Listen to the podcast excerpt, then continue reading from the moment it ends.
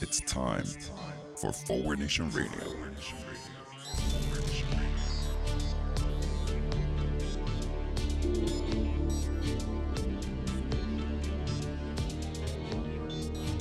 Now here he is, the host of Forward Nation Radio, David Leventhal.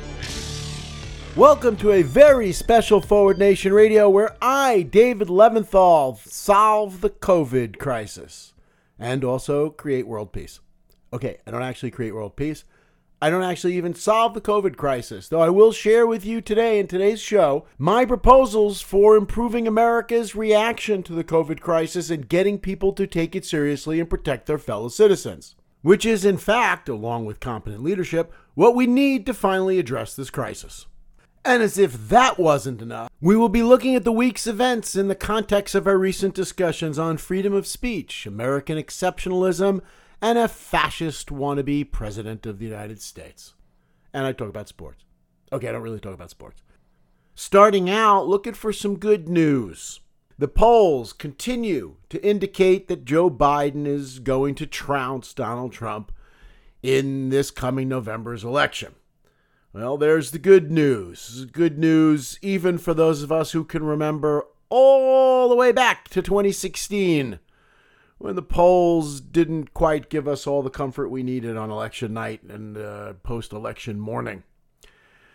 It is comforting, but not all that comforting for people who can imagine that possibly some people who will vote for Donald Trump to be remain president of the United States may have sufficient brains to not admit to people that they are going to vote for Donald Trump.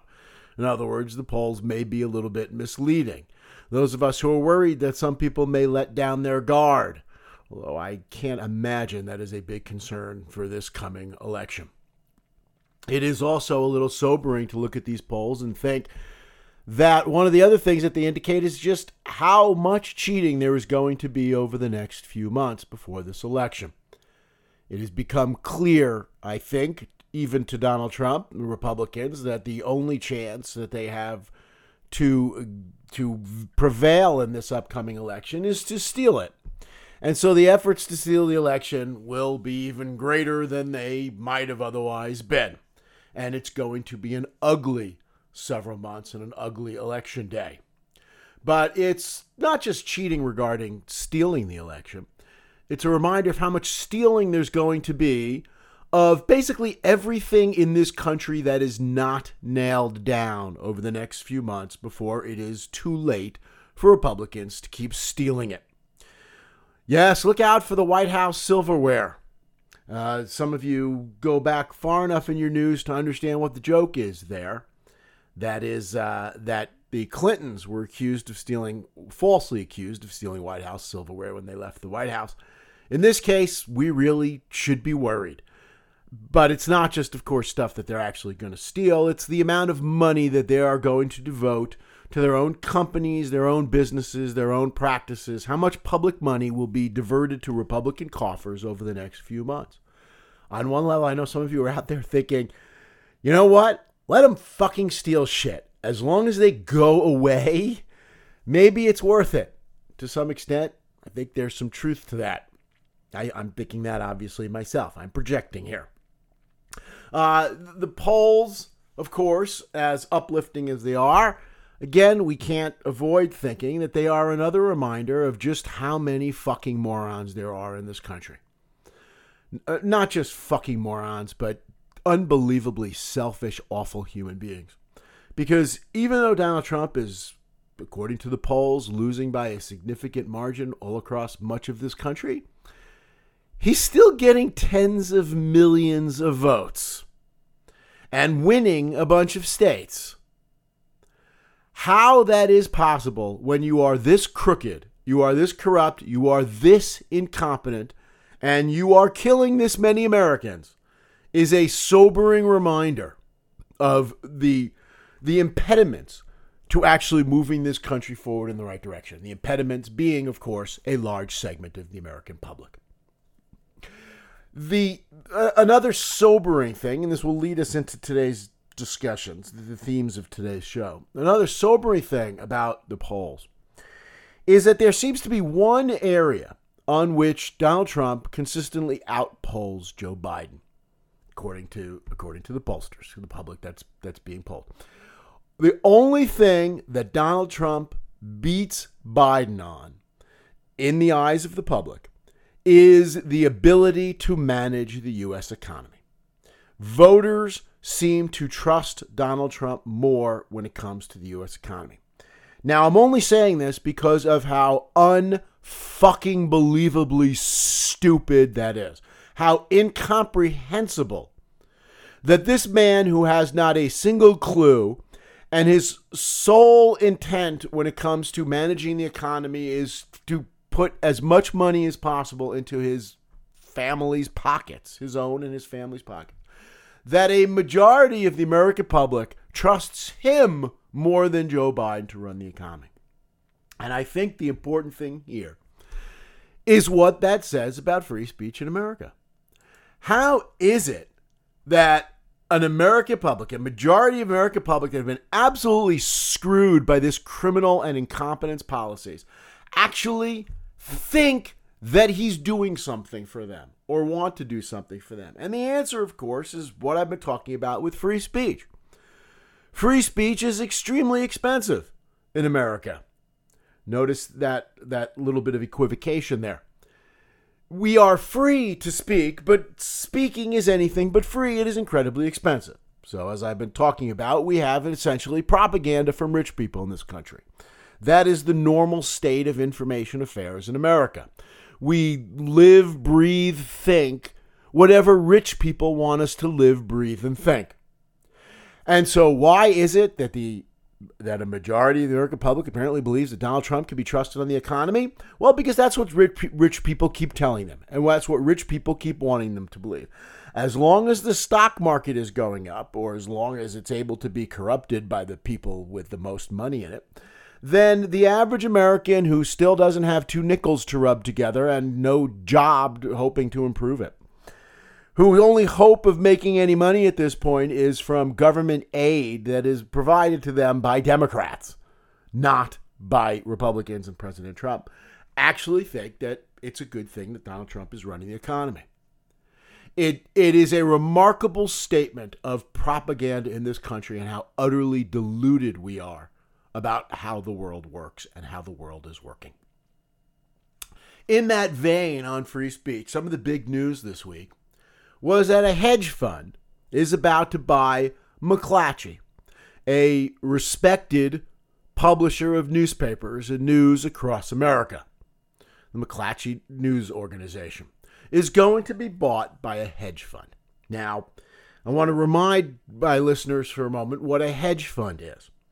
A hedge fund is an a, a vehicle by the richest shit on the planet to get as much money into their own pockets as possible. A hedge fund is designed to further enrich the already spectacularly rich by contributing absolutely nothing positive to society and more likely absolutely undermining society, as is the case here. They are people who believe in nothing except more money for themselves and their rich patrons. That's what a hedge fund is.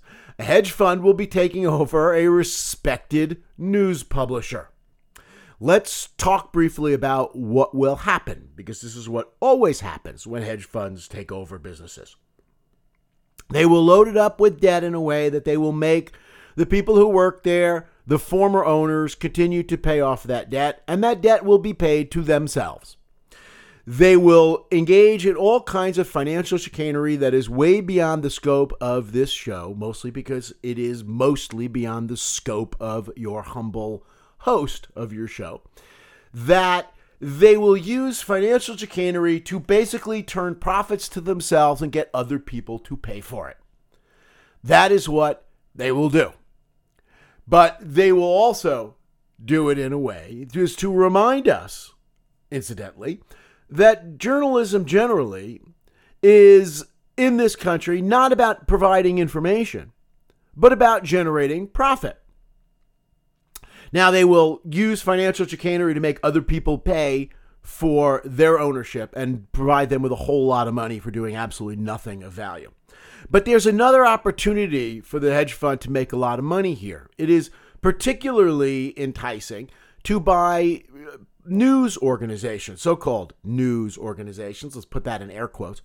So called news organizations, because that not only gives them the ability to, in, in, to engage in all this financial chicanery to get themselves rich, but it also allows them to control the public narrative to convince the average American that what they're doing is a wonderful thing. And by the way, because it's so wonderful and because they're so great, we should cut their taxes as a result. In other words, they will lie. They will engage in propaganda. They will turn a news service into a propaganda mill. And we will get even worse as far as the amount of absolute bullshit that we have in our country right now. Because rich, the richest people on the planet who believe in absolutely nothing but their own riches, will further control the public narrative.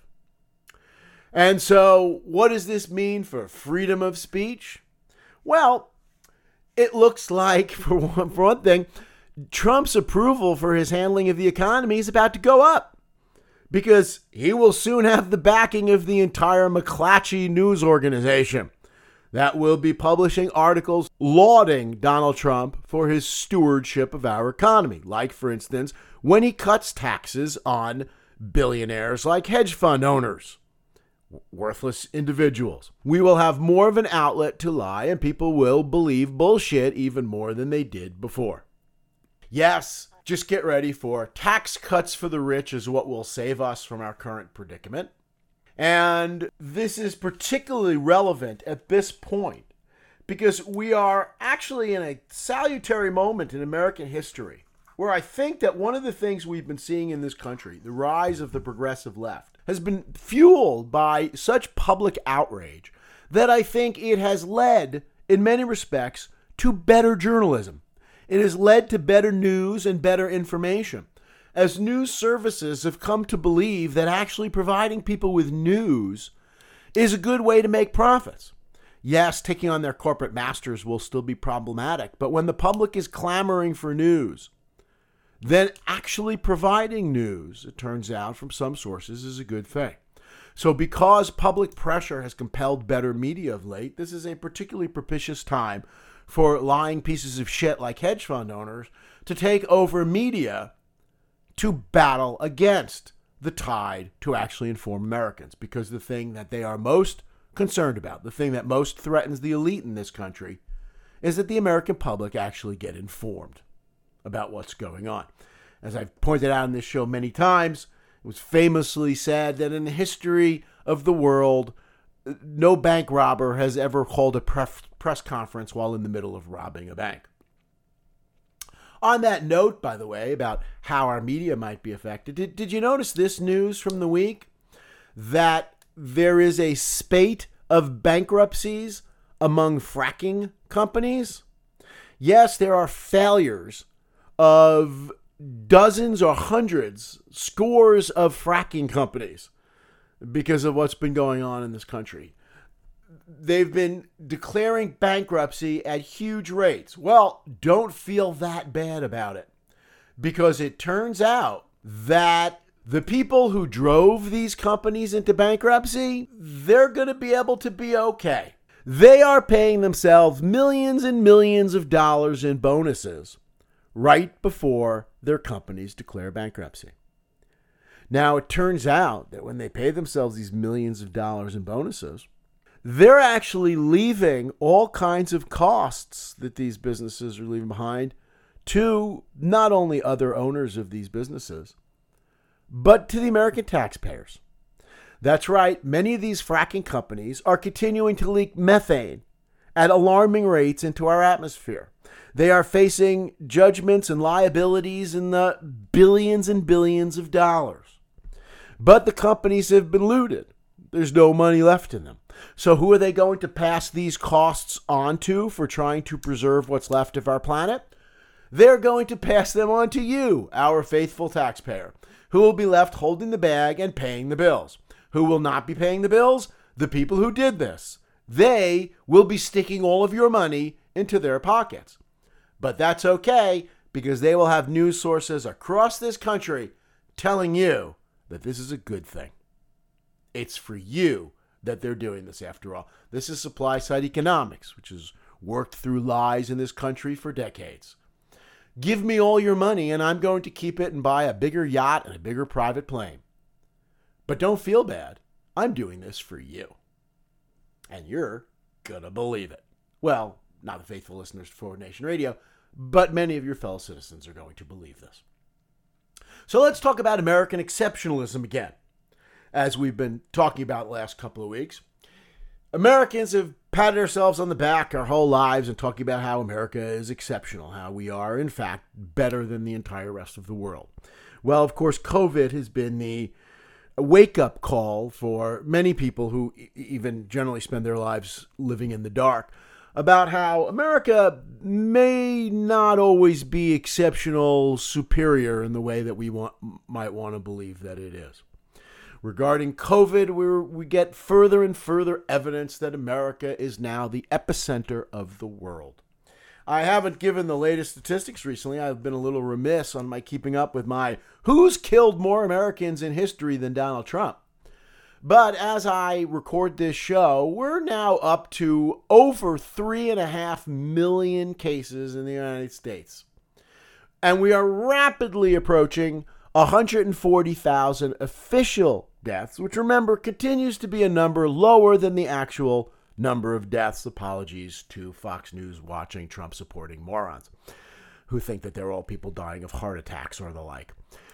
We are at 140,000 or so official deaths in America. The rest of the world is getting better. We continue to get more and more evidence that as the rest of the world gets better, we just get banned. Yes, we get banned by the rest of the world because we just keep getting worse. Just this past uh, weekend, Florida reported more than 15,000 cases in a single day. They've been surpassing that number on most days of late. In a single day, Florida reported more than 15,000 cases.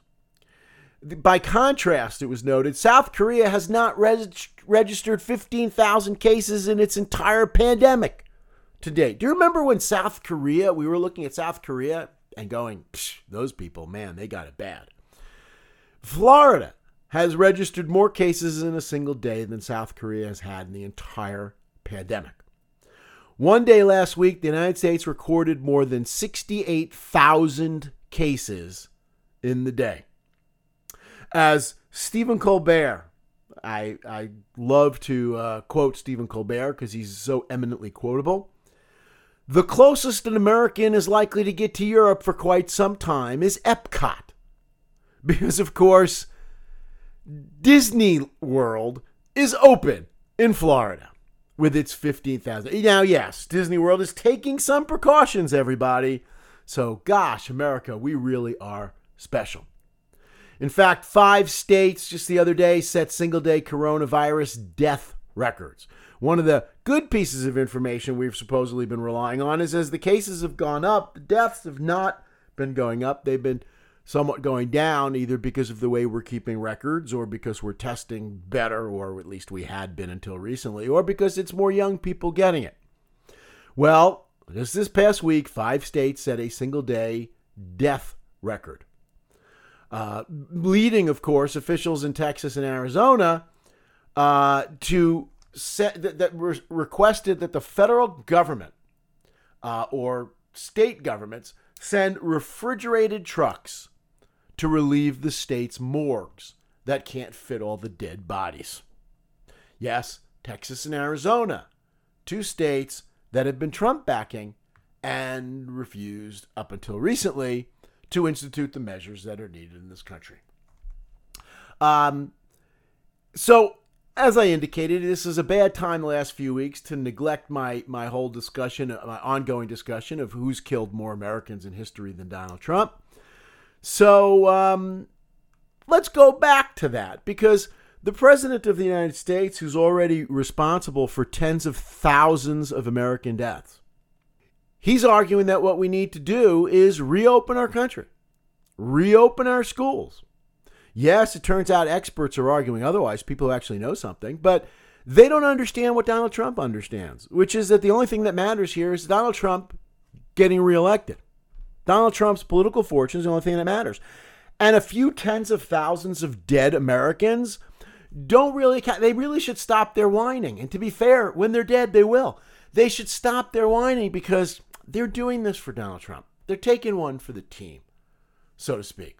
They, we should subject tens of thousands more Americans to death because it will help Donald Trump's political fortunes. That is the President of the United States. Remembering that he is, in fact, perhaps the most selfish human being on the planet, but also, of course, that the people who support him are, along with him, the most selfish people on the planet. Remember, as I was just talking about somebody the other day, when I refer to Trump supporters as fucking morons, as they tend to try not to do, I'm being generous. That's actually being generous because the best thing you could say about these people is that they're fucking morons and therefore they shouldn't be responsible for the damage that they do. Much worse than that is that they are selfish, they are evil, they are scumbags, and they should be responsible. More on that in a minute. So they are out there fright, fighting for their freedom to infect others. That's American exceptionalism. We believe in freedom freedom to murder our fellow citizens. Or as Paul Krugman so memorably put it in a column this week, we are busy drinking our kids' schooling, or we are drinking the future of this country because selfish crap want to go out and drink and party. And so, if that means that, unlike the rest of the world, we can't open our schools, well, so be it. Because who gives a shit? We got some partying to be done. We are exceptionally American. So, in response to all that's going on, to America being unique in the world at being unable to address and unwilling to address this virus, at being the worst to to try to get a handle on this, at being banned by most of the rest of the world because of how bad we are. Donald Trump decides to react to this by picking on Anthony Fauci, the respected head of the NIH's uh, pandemic response team and most trusted American speaking on these issues. Donald, Donald Trump figures that the thing to do is to pick a fight with Anthony Fauci and to attack Fauci.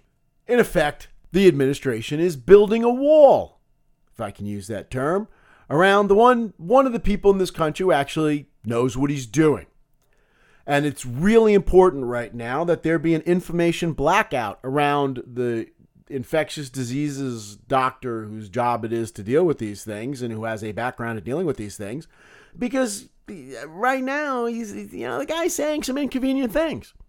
I mean to be fair, he he is telling some truths that are inconvenient. Oh, that's a good term, inconvenient truth. Uh Reality, we're reminded, has a well known liberal bias. There's Colbert again.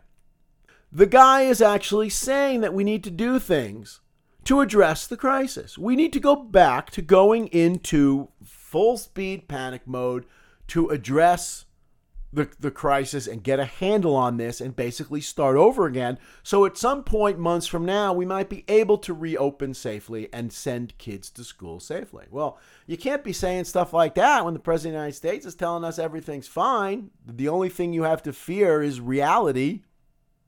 So instead of being exposed to doctors who know what they're talking about, Americans get a full dose of Betsy DeVos. Yes, remember Betsy DeVos, our education secretary, who reminds us all what it's like not to have an education. Who reminds us all that you could be a billionaire and still be a fucking moron at the exact same time. So Betsy DeVos is out there attacking our schools and holding order for the president in getting this place open. Everything's fine. She has no idea what the hell she's talking about. Take a look at some of her some of her discussions on the Sunday News Talk Show, and the thing that comes across is how stupid and rich do you have to be to be arrogant enough to go on Sunday news shows and have absolutely not a clue of what you are talking about and still be willing to go on these shows? It is it is comical how stupid this individual is.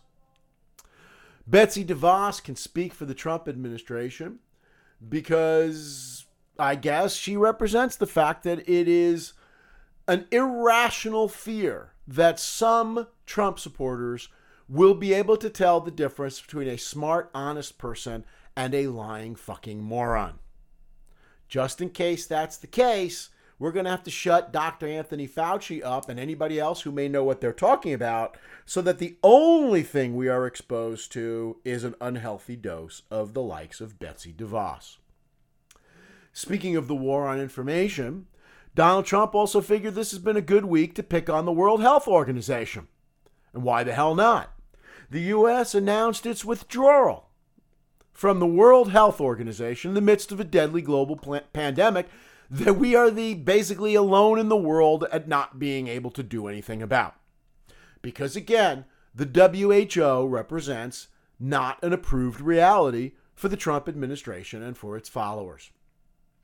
So let's pick on the WHO. Let's pick on people who know what they're talking about. Let's pick on schools who actually might have the temerity to want to protect the people who go there, the children who go there, and their families.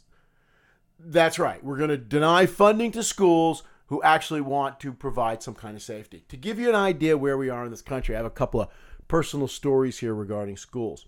My wife is an adjunct chemistry professor at uh, a couple of different schools. Well, now maybe one, maybe zero at this point in time. But uh, she teaches a particular school. Uh, I'll say Nassau Community College.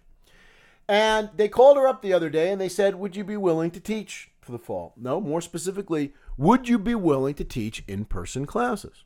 My wife said, Would I be willing to teach in person classes? I said, Well, what are their safety precautions? So my wife says to them, What are your safety precautions? And the answer was, We don't know.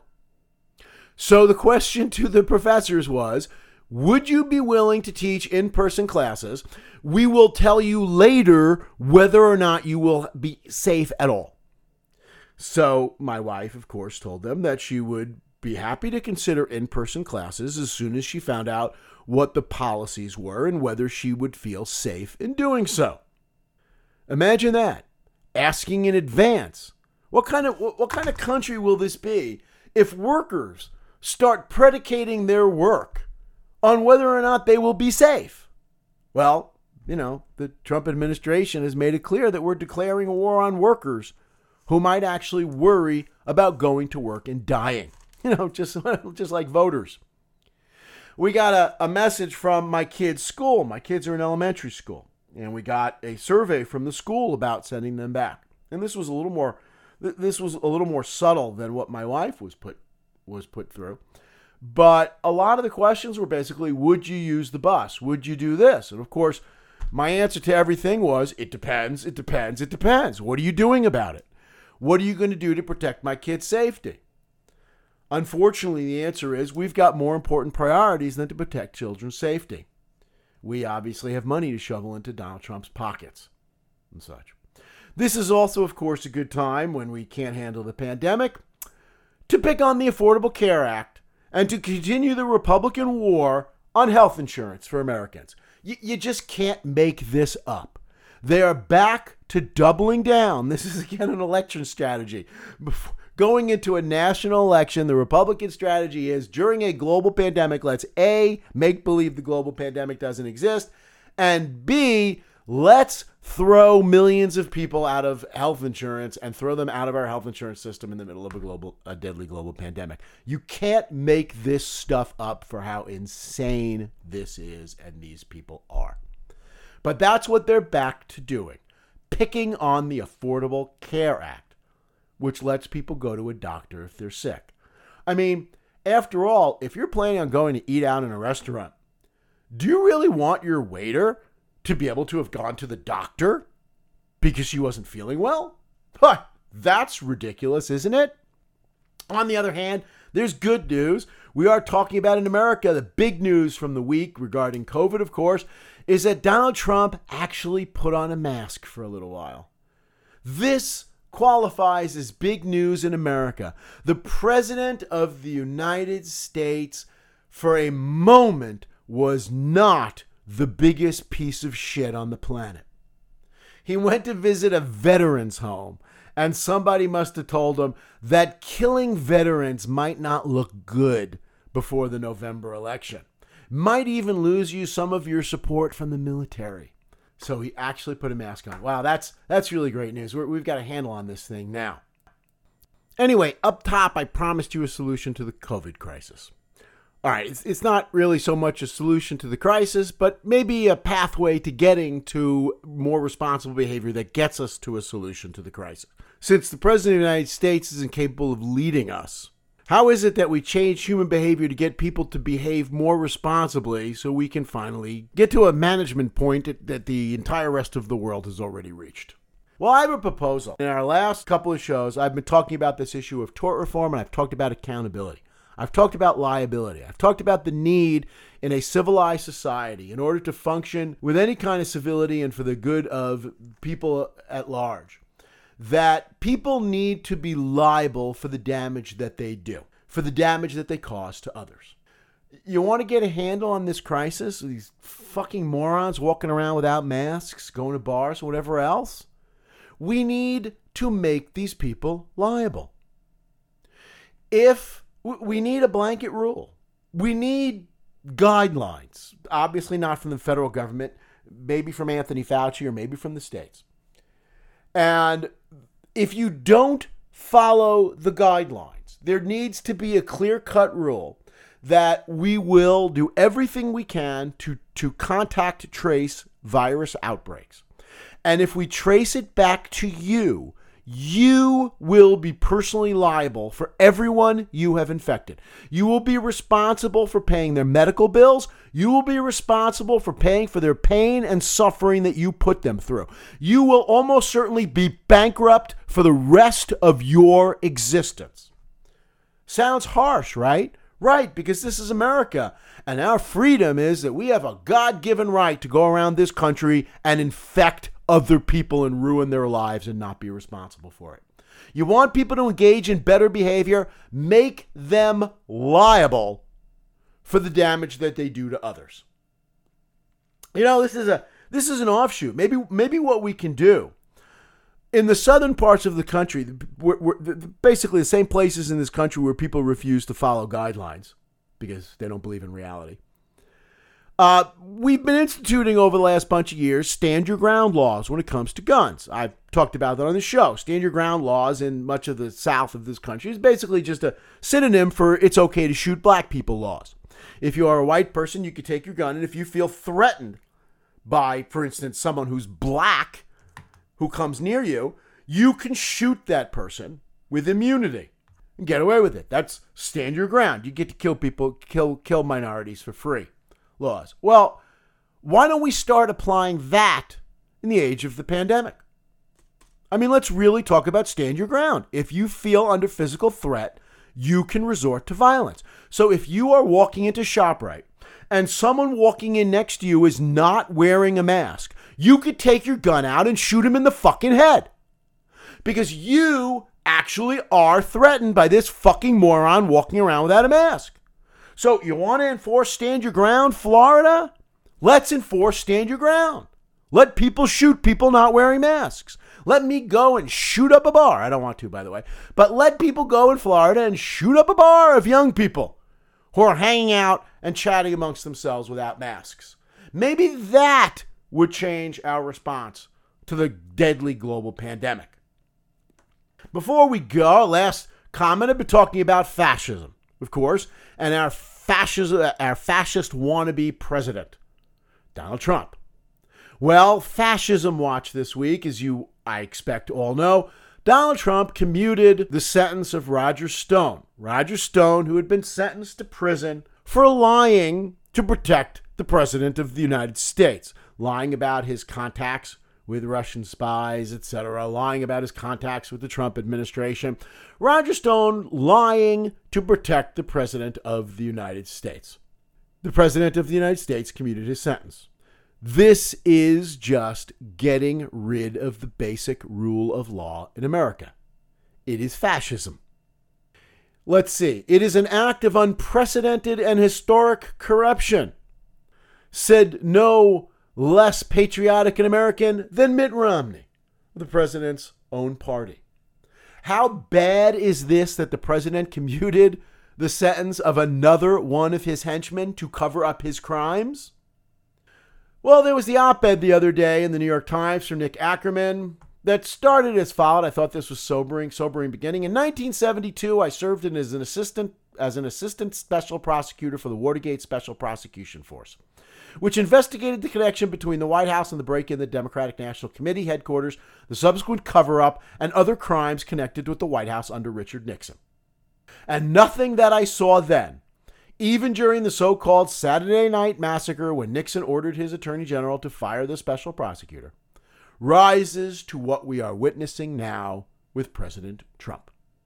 This sentiment was echoed by Elizabeth Holtzman, who in, in, uh, was reported in an article in the Nation magazine, who was on the House Judiciary Committee investigating Watergate.